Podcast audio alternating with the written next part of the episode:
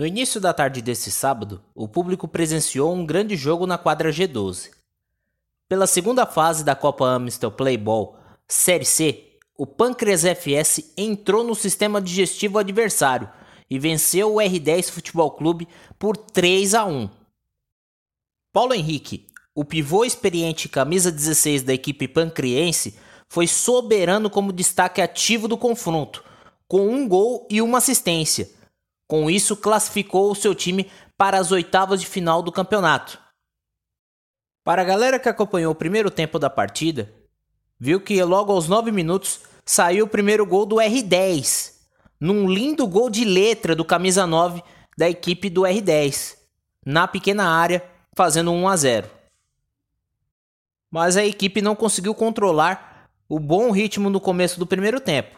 E aí a equipe do Pâncreas começou a crescer, e aos 12 minutos, o camisa 15 da equipe pancreense, o Gabriel, consegue na pequena área, após a defesa na primeira tentativa dele, o goleiro defender, na segunda tentativa, o Gabriel faz o gol de empate, ficando 1 a 1 a partida.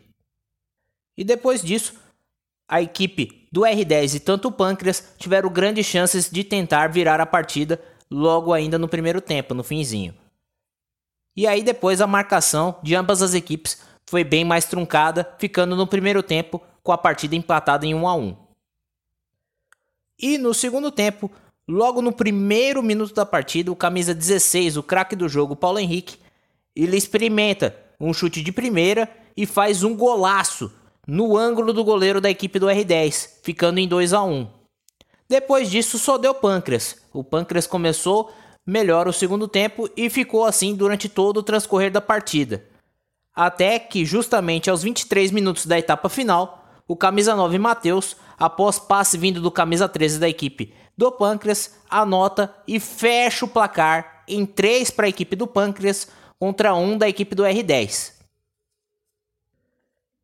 Com a vitória, a equipe do Pâncreas vai para as oitavas de final do campeonato.